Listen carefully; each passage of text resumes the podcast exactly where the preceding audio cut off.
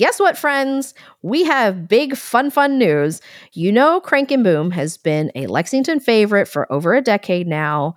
Well, now Crank and Boom has been enshrined on a Monopoly board.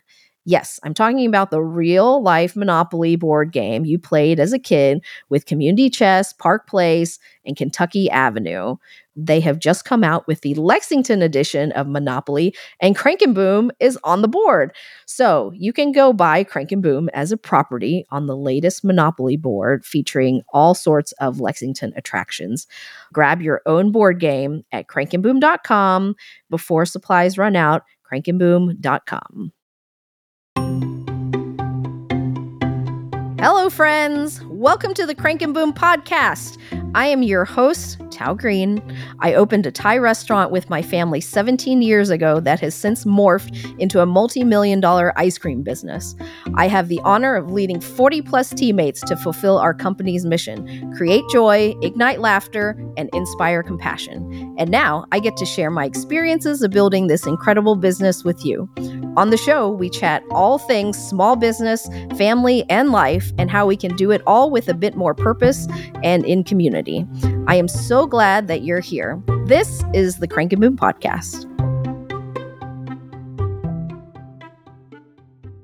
One of the overarching questions we are always asking ourselves at Crank and Boom is how to create belonging. It kind of permeates everything we do, really. I've mentioned this before, but our mission statement is to create joy, ignite laughter, and inspire compassion. A shorter way to say all of that is to create belonging and build community. I really believe that any employee and any customer that walks through our door should feel like they belong there. No questions asked or proof required. It's just how it is. Which brings us to our topic today, the buzzword everyone's talking about, DEI, diversity, equity, and inclusion. Now, this can mean different things to different people, but what I think it ultimately means is to create belonging in any organization that you find yourself in or yourself leading. DEI policies and practices can transform an organization in a way where everybody wins. Research shows that diversity drives innovation and profitability and employee retention rates. The Harvard Business Review reported that more diverse companies report 19% higher revenue than traditional ones. Businesses in the top quartile for ethnic, racial, and gender diversity also have a 25% greater likelihood of being more profitable. Research aside, though, we know that bringing more voices to your organization is a win-win for everybody. It can be a really intimidating and tricky topic to talk about and to navigate, but we have the most wonderful expert here today to walk us through what it all means, how to implement real change in your business, and specifically how small businesses can benefit from being intentional about your DEI practices and policies. She is none other than the most amazing guest and the first person to return to the show, the one and only Coach Colene. Coach Colene Eldridge is a dear friend, colleague, mentor, and my personal hero. She has so many years of experience in HR where she has been committed to building diversity and equity in many different types of workplaces. She has springboarded off of that experience to create her own boutique consulting company called Be More that helps companies rebuild morale and create equitable and inspiring cultures. She's done work for Fortune 100 companies who are moving millions through their companies each day, and then small business owners like myself. I can't wait for you to hear this very important conversation with the one and only Coach Colene. Coach Colene, welcome back to the show. Hello. Our very first returning guest, because we have you back. That's so crazy to me, but I'm honored. How exciting. This is episode 34. We have already done 34 episodes talking about all sorts of fun small business things. It's been amazing. Thank you so much for being here. Thanks for having me back. Yes, incredible. Well, when we were talking about doing an episode to talk about DEI, I, of course, needed to have you back. One, because you are the best expert. There are, of course, many experts, but I feel like what you do really uniquely is break it down in a way that is easy to digest and easy to understand. And then also because you have helped our company with our own DEI practices and policies. And so we'll get into that a little bit later. But I want to kick this conversation off with, can you just give us the very basic, like, DEI 101? What is it?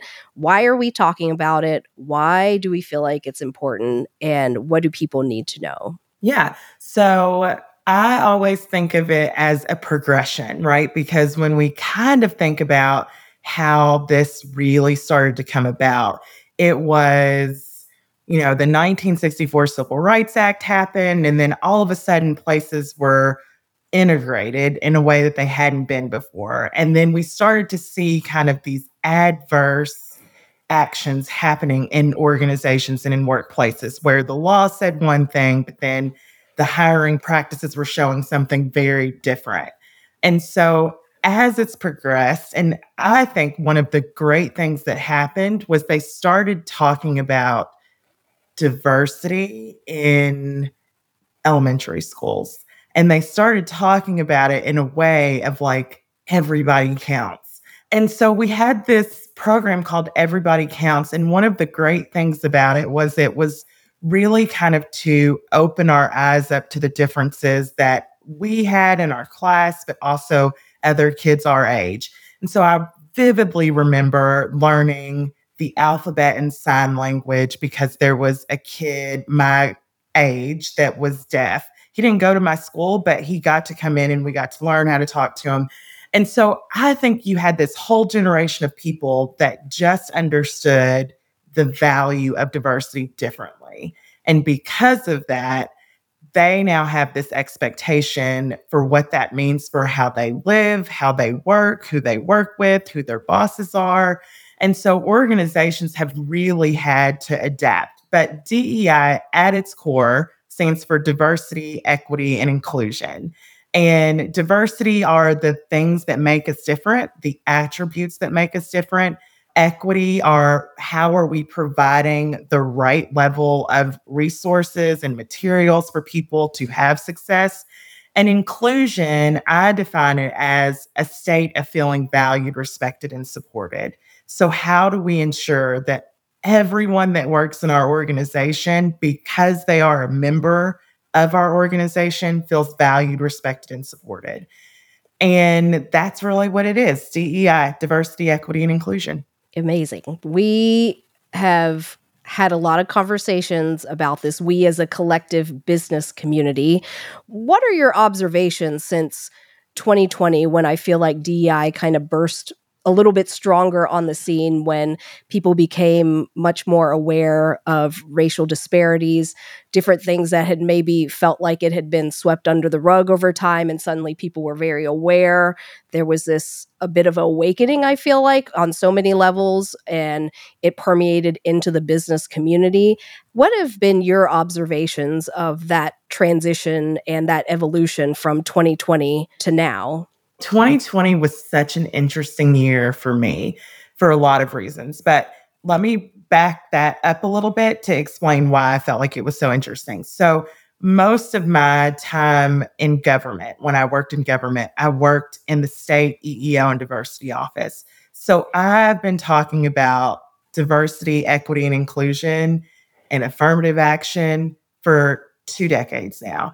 And I was doing it in a place that sometimes wasn't always as welcoming of that information, you know, or open to that information.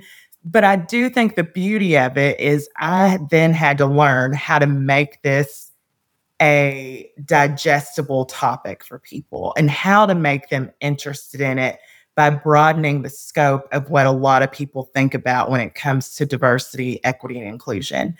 I think the lowest hanging fruit, the easiest piece of it is race and gender, but there are so many other attributes of diversity that make workplaces better that aren't just the 2 big things. And so I'd been talking about it for a long time. 2020 happened, and I had the most interesting phone calls in 2020. My favorite was a company called me and they said, we just want to know, how do we hire more Black people? Right. And I was like, that's the wrong question. You know, like, let's back it up maybe a few steps. I was like, that's the wrong question. And that's not like, I'm not your person if that's what you want. And so right. I think for a lot of people in 2020, a lot of businesses, they felt like we need to do something, but they didn't even know what they needed to do. So they just right. said, well, here's what we're seeing. So let's just throw spaghetti at the wall and see if this helps. Mm-hmm. The problem, I think, is that if that's all you're focusing on are the numbers and the optics and what does it look like, you're not getting any of the benefits of what diversity and inclusion bring to your organization. And so a lot of organizations that I saw in 2020 that really took that approach of like, let's just get the numbers to look a certain way are kind of right back where they started at because they didn't do the work to build those cultures of inclusion. So those people then left, right? Because when you have diversity and you don't have inclusion, it's a recipe for chaos. Imagine bringing all of your friends that are different in so many different ways to one place, one party, without having some type of expectation about what it means for us to all be together. Yeah. People were doing that in workplaces and then wondering why it didn't work. And so I do think that there is more of an awareness of the importance of building a culture of inclusion right now. I don't think that it's where it needs to be. And for me, I always say focus on building inclusive spaces and mm-hmm. then focus on bringing in more diversity because it's integrated a lot more easily. But there's definitely a positive shift with it. I'm interested to see what the Supreme Court ruling is going to do in terms of some organizations' initiatives, but it's moving in the right direction. This is why I love that you're here talking about this, because you have worked in it and built these spaces for companies and seen what they have done. You can hire all the most diverse people in the world, but if you do not have inclusive spaces to welcome them into, the whole thing falls apart. That's just a big light bulb moment for me. It's like, oh, we can do whatever it takes to bring the appropriate people into the fold. But then if they don't want to stay there because they don't feel like they belong, then the whole thing is the complete opposite of what you're trying to do in the first place. And it's expensive. That is an expensive way to go about doing it. And that's why, like, I get so frustrated sometimes because I'm like, you're wasting your money. Of course, you're not going to see that return on investment. And for me, this is a smart business decision, not just say it feels good. It does feel good, but it's a smart business decision. What do you say to companies that you're trying to convince them of why it's a good business decision and why it's not just about woo-woo feelings, which, you know me, I'm all about woo-woo feelings, probably more so than I am about business decisions. Yeah. But most of the business world is not so convinced by woo-woo feelings. And so you have to convince them that monetarily this is good for them. So what do you say for that argument? Yeah. So a couple of things. One, there's a lot of research that shows that when you have more diverse and inclusive teams, the return on investment is exponential, like 25% more than homogeneous teams. So that's like one place that I start. I love the data behind why this is important just as much as I love the feel-good parts of why this is important, because my brain really does kind of need both. But the other thing that is just like concrete calculation is we know that people don't leave the work that they do. They leave like a manager. They leave the organization because they're not getting what they need from the organization. So when I look at retention numbers, when I look at turnover numbers in an organization, and I can say, all right, if 25% of your people left because they didn't feel a sense of belonging, they didn't feel a sense of inclusion, and I know that it costs you 150% of that person's pay to replace that person, those are like some real tangible numbers that the sunk cost of that people can't ignore. And so when you look at, for one of the companies, it ended up being like $6 million that they were losing a year in retention. And I was like, I didn't make those numbers up. Those are real, actual numbers. And when you have these things in place, like, we can see that people stay in organizations longer. We can see that they promote the organization to their friends and to other people that look like them, which is going to help you expand your business as well. The other big thing is just the demographics of the United States in the next 5 to 10 years. It will be a very different. 52% will be non-white in the next 5 years. Right. That number, I think, should be a wake-up call for a lot of organizations, because when something is above 50, they now become the majority. And the majority sets the norms, they set the tones, they set all the things. And so it's not just what's going to be happening inside of your business, it's also who your consumer is going to be. And the more that you have people that can talk to that consumer, the better it is for business. So it kind of approaches it like a bunch of different angles, not just from the turnover, but also from the customer base, and also from how are people viewing your organization? Are you an organization that people want to buy from? And beyond just the demographics piece of it, we know that generations younger than us really do value an organization that is mission-driven and that has values that are in alignment with their own. And they are far more socially aware than any other generation we've had before. Right. I've seen that 100% where we've had a team request, hey, can we take off because we're going to go protest at the Women's March downtown? That was just such a different thing that had come up that had never come up before. And I loved it. I loved that that was where their heart was, that they had banded together because they wanted to go do something that was going to be meaningful. If you're trying to plan for the future, this is not just a woo-woo thing. This is a how do you set yourself up for success to be able to be around for a long time. Yeah, I use the example often of, do you want to be Blockbuster? Because I honestly think that this is going to be like a Blockbuster defining thing for organizations. And if they are not already on board, if they're not willing to get on board really quickly, they're just going to be so far behind that the sustainability of their organization will not be able to catch up, because we're just moving so much faster these days. So it really is like, do you want to be Blockbuster? Because these are Blockbuster decisions right now. What do you feel like for, especially for small businesses that don't have giant budgets, cannot have a specific DEI coordinator or maybe larger budget programs? Say someone has a small business and says, I would love to do so many things in this department. What is a way that they can start small? And what is a way that they can have kind of a big impact with doing small things? So I would think a committee is a great place to start for a small team. If you have 2 or 3 people on the committee that really are focused on how are we creating a sense of inclusion and belonging within our organization. And that could be they're looking for programming out in the city that you live in, or they're looking for programming that they can partner with other organizations with. But beyond the committee work and doing some of those like partnerships, I really think it starts with looking at things like the policies that you have in place, the culture that you want, that you have established, and the culture that you want.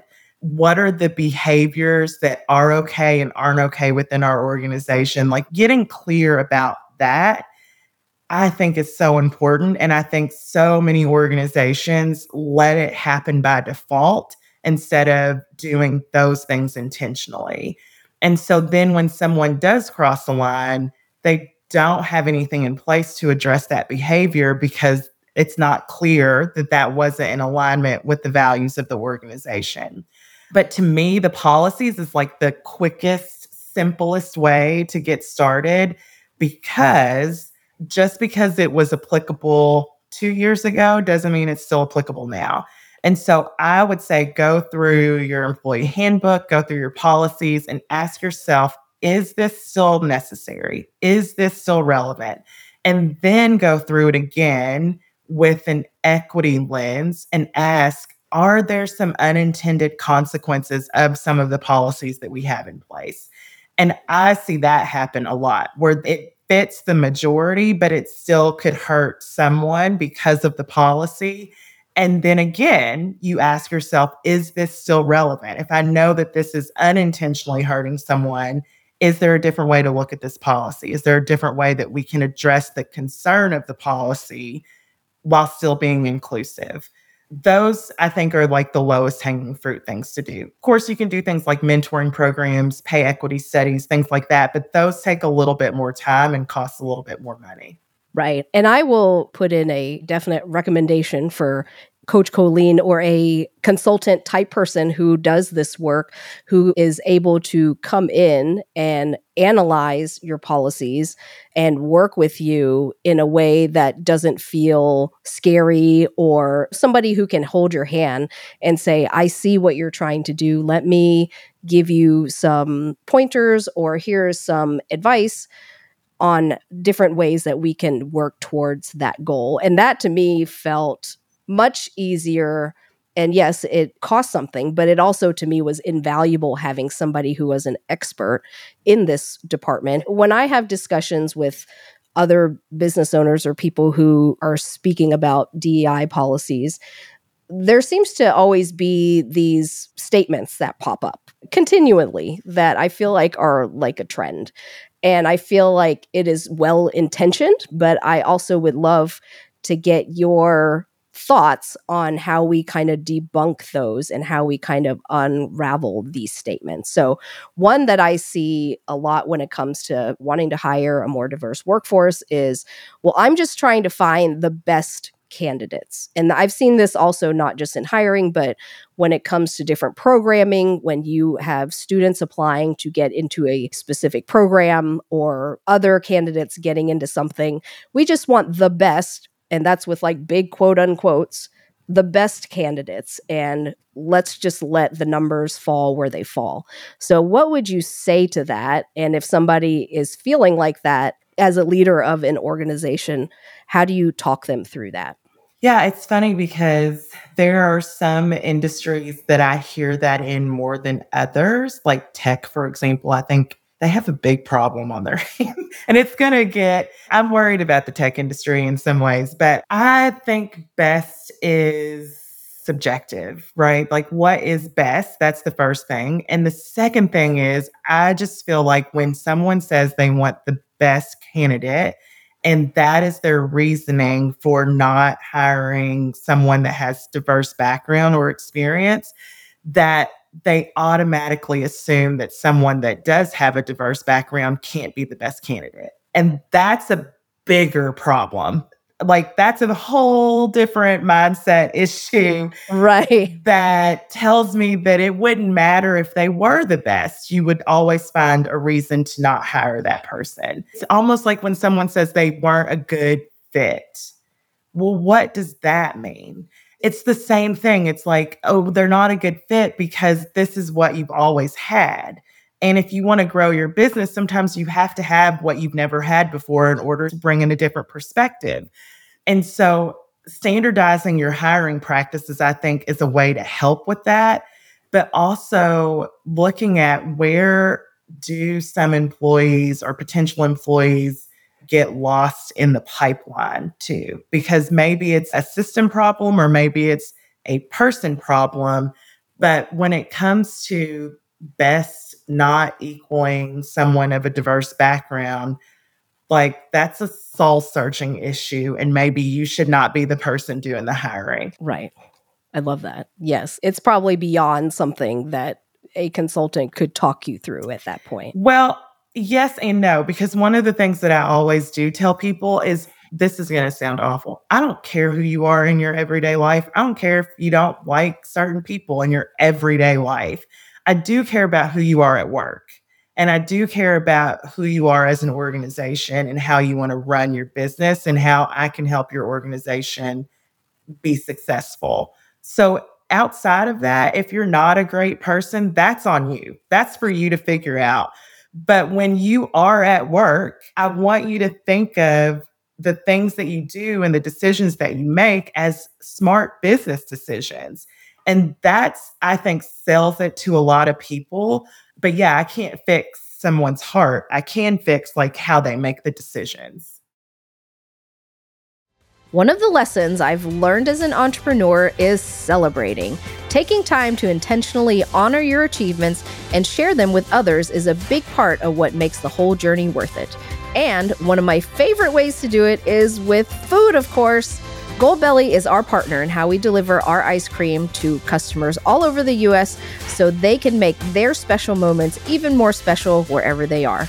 And whatever milestone you're celebrating with your friends and family, Goldbelly has just the thing. Whether you need Guy Fieri's trash can dessert nachos for Dad's birthday or Martha Stewart's famous banana pudding for your sister's baby shower, Goldbelly can ship it right to your door and make your event even more special. So if you haven't taken advantage of Goldbelly's amazing offerings, now's the time. Run over to their website at goldbelly.com and make your celebration unforgettable.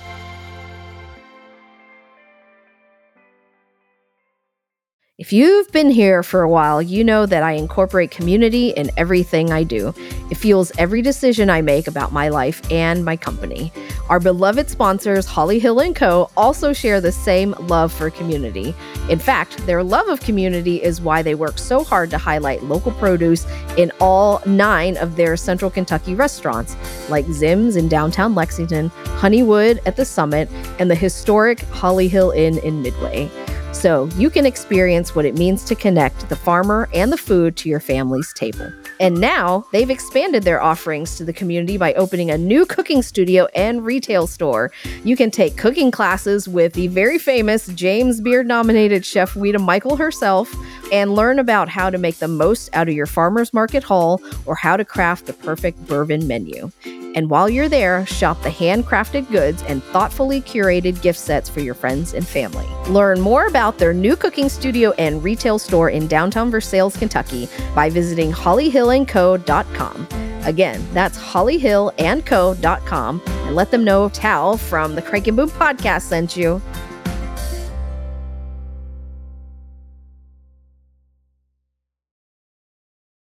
So here's maybe kind of off topic question, but what should someone do if they are in an organization and they are maybe not a leader who can make top level decisions, but they want to see policies change, or they see things happening within the organization that are maybe not in line with these sort of policies, but the leader may not be on board or may also not feel like there is a problem? What do you feel like that person should do?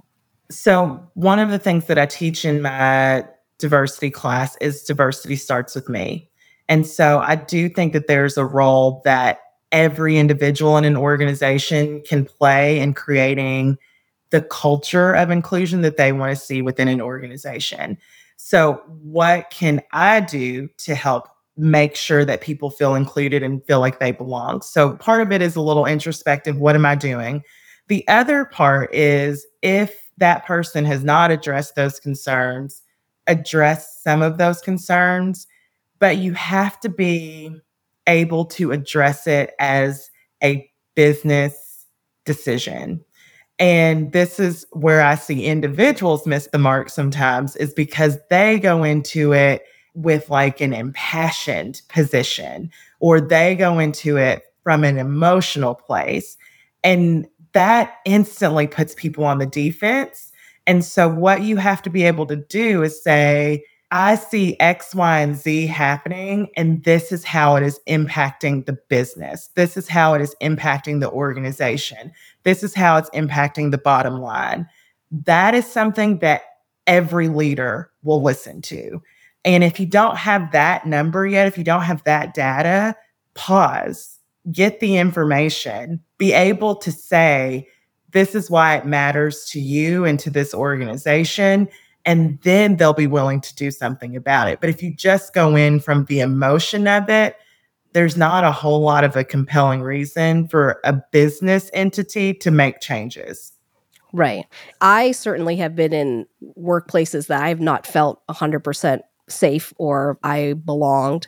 And I'm pretty sure you have too. If you are in a heightened state where you do not feel safe or you do not feel heard or you do not feel like you belong, think about where all your energy is going. Instead of actually doing the work that you have been tasked and you are being paid to do, you are thinking about what such and such is going to say to you, or if you're going to be attacked verbally, or if someone is going to make you uncomfortable, and how much of an energy drain that is on an organization. And it's usually if there's one person that is causing that, it's probably affecting everybody around them. Mm-hmm. And so I love how taking the emotion out of it and saying, look, this is something that is affecting lots of people, and we cannot concentrate on our job when we feel like this workplace is not safe, or that I can't focus on this because I'm focusing on this person who is making me feel like I don't belong here. So there's so many compelling reasons why this needs to be talked about, and it needs to be a priority for businesses.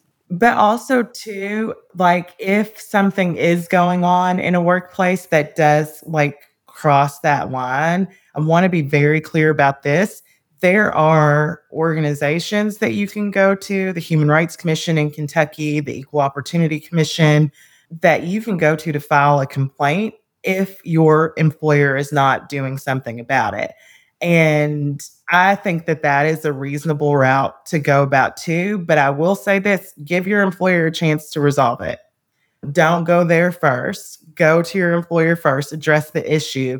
And if they still choose not to do something about it, there are always other options. Also, don't forget to be a good advocate, a good coworker. Like if you see something, say something, right? Don't let someone suffer by themselves or feel like they are the crazy person. Yes, absolutely. Let people know that you see what's happening. Speak up about it. Advocate on their behalf. If it's not you, if it's someone else, advocate on their behalf. Be a good friend, a good coworker, a good partner to someone that you work with if they're being the victim of harassment or discrimination as well. Right. And to tag on to that, I also want to say that the responsibility to create these spaces within our business community does not lay on communities that are traditionally marginalized.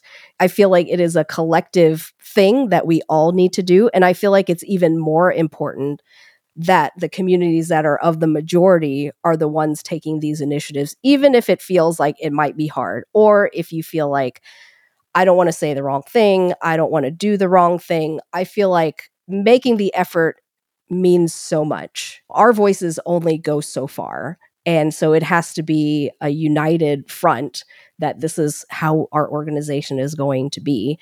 And it has to be from the voices of leadership, of the majority, and as a collective, and not just on the shoulders of people who are traditionally marginalized. 1,000%. So I want to talk a little bit about some of the work that we had done together for Crank and Boom, because I wanted to look at our policies and also make sure that we were doing right by what in my heart I believed, but because I have my own biases and I have my own background. And sometimes you have blinders on and you don't see other things, which is why you bring other people in that have other perspectives. And you were able to help us identify different things in our policies, some of our hiring policies, and some other things that were able to help us make really small changes. And that's the thing that I feel like I want to convey to other small business owners out there. It does not have to be this huge sweeping thing. It can take little changes. And then I feel like once you're aware, you just make decisions that lean towards being more equitable and more inclusive, because it's like a muscle that you train. And we have all these trainings that you have to go through to be able to work in our shops, alcohol training and health department training. And originally, we had the candidate pay for those trainings. So it added up to, I think, over $100 per person to just apply, $100, $200. And that was once you were hired. But then what if you paid for all those, went to day one and realized that you hated the job? Then you were out that money. And then it also just minimizes the candidate pool of who would apply if they knew, well, I have to pay for these things just to even apply. And so we got rid of that policy, and now the company pays for all of those. So nobody has to pay for anything in order to join the organization. And we cover all of that, and we provide all the training and everything. And so that has made a big difference. And you pay them to do the training, right? Yes. And we pay them like those hours as well. Don't leave that out. That's important. Yes. So at first it was like, okay, that's going to be a big cost. But overall, over time, it just weaves into what we do. And it just becomes the cost of doing business and the cost of doing something that we feel like is the right thing to do. And for us, it brings a wider pool of candidates that are interested in working with us. And that is definitely a win-win for everybody. Can I add something to that? Of course. So I remember when you and I were having that conversation, and this is, I think, the benefit of having people that just have different, diverse perspectives. And that can cross so many things.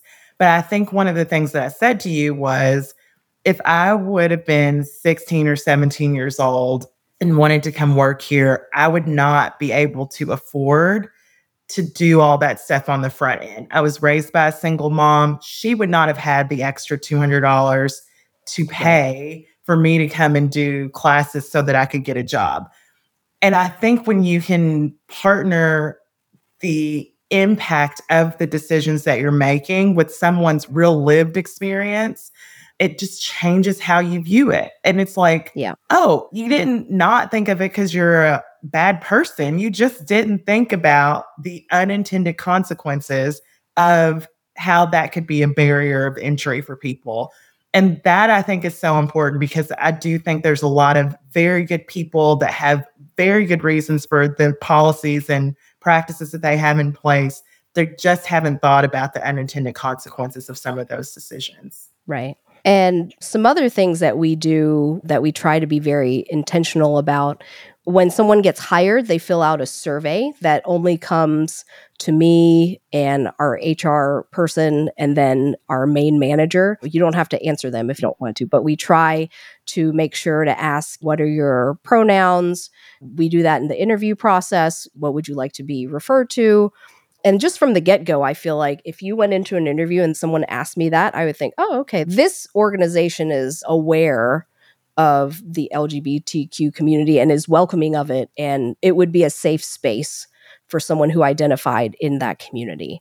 So it's little things like that. So people lose name tags all the time, but we had gotten name tags where we have people write their name and also their pronouns as well, because someone who may be transgender might present a certain gender, but wants to be identified as a different gender who they identify with. And to Joe Public, being able to put it on a name tag that says, I would like to be referred to as he, him, whatever people choose. And just making it a safe space in that way, and showing that we are putting the effort to create an inclusive space.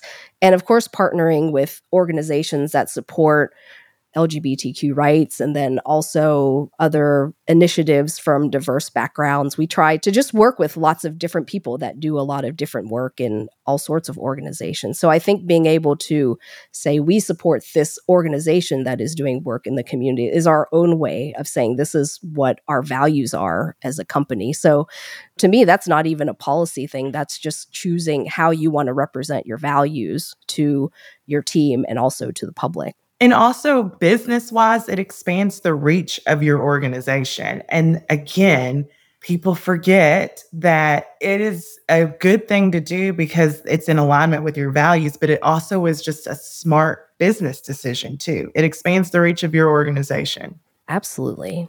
We're going to kind of wrap up the conversation, but what do you feel like you're seeing now with different companies? What trends are you seeing? What are different initiatives that people are doing that you feel like have made a great impact that we can see and that you can share that we as small business owners might be able to implement? There's kind of two different camps of organizations right now. There's one that I think the Supreme Court decision has really hindered their progress because they're worried about the implications of it. And then there's others that I think have just kind of doubled down and been like, cool, this, we're still doing this because this is who we are as an organization. And so I do think that that's an interesting thing to kind of watch happen. I think the ones that are kind of backed off are the ones that were hesitant to do it to begin with. And we're like, okay, now I have a reason to not do it. So I think thinking through, like, who do we want to be as an organization, right? And getting really clear on that. The other thing that I think organizations that are thriving right now, and I think will be thriving in the future, are doing is they're really focused on building communities, both within their organization and within their community. And I think Crank and Boom does this better than so many other organizations that I see because of those partnerships that you have with all these different community partners. One of the things that I'm really excited about when it comes to business and diversity, equity, inclusion, and belonging is what I think will be kind of the next piece of this is we have a loneliness epidemic that is frightening.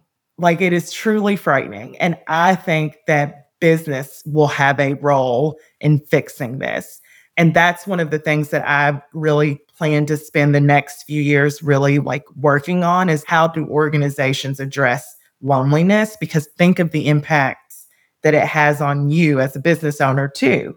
And so to me, all of that goes hand in hand, right? If I feel a sense of belonging, I'm not going to be lonely because I know that I have a community of people that value, respect, and support me.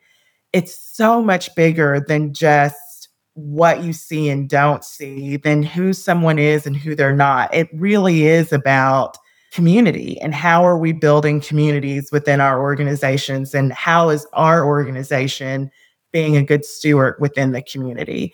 So I do think that that's going to be the next thing, not just the loneliness piece, but also really intentionally building communities and moving away from this, we're like a family, to we are a community. Because the community has resources and a community has standards and community has consequences for behavior. And so that's what I really see. A lot of the big shifts are going to be moving towards that. Incredible. Well, now we're going to have to bring you back so we can have a conversation about loneliness and community building. And as a leader of an organization, one of my greatest thrills and what I enjoy the most and what I feel like is one of my strengths is building community, to be able to say, here's a room and here's a table, and I'm just going to keep making the table bigger so more people can come and join the table and feel like they are a part of something. Because I think as humans, that's all we're looking for, is to just feel like you have a purpose and you belong somewhere. And so much of what we're talking about today is so much more than about numbers and politics, but It's about how do we advance the human race in the state that we're in now. Well, and it's going to have a lot of tangible business impacts too. Here's the stat that really woke me up, and I know we're wrapping up, but I'd have to share the stat. It said that loneliness has the same impact on the body as smoking 17 cigarettes a day. Oh my gosh. Like the same health detriments to the body. And I was like, oh my gosh, why are we not talking about this more? Because if it's having that type of impact on the body, then what is it going to do to the workforce? Yes. If people are suffering from loneliness and they have health issues from loneliness, that's going to impact the workforce. So the work community, the business community, has an obligation to do something about it. Again, this is not one of those that just feels good. There will be a business necessity to do something about addressing loneliness in the future. Yes. Well, I think that is a perfect note to end on, even though I don't really want to end. I love being able to be here with you and just talk about all these things that are so important to the world and to the business world and to our community. So thank you for everything that you do to advance all of those things, and for being you, and for joining us today, because I love you and you're amazing. I love you too. Thanks for having me back. Repeat guests. Repeat guests. And then you probably will end up being the first 3-time guest. Yes. So we're going to have to put that on the docket next. So yes. Thank you so much. Thanks for having me.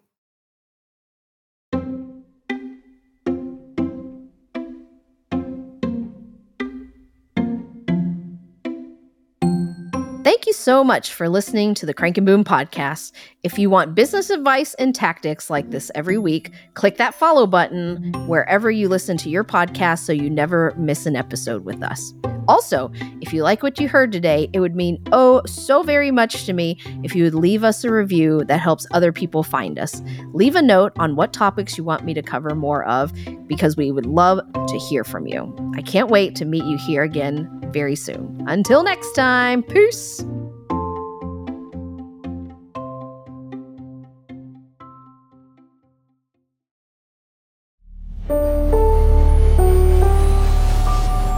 This is a production of Four Eyes Media.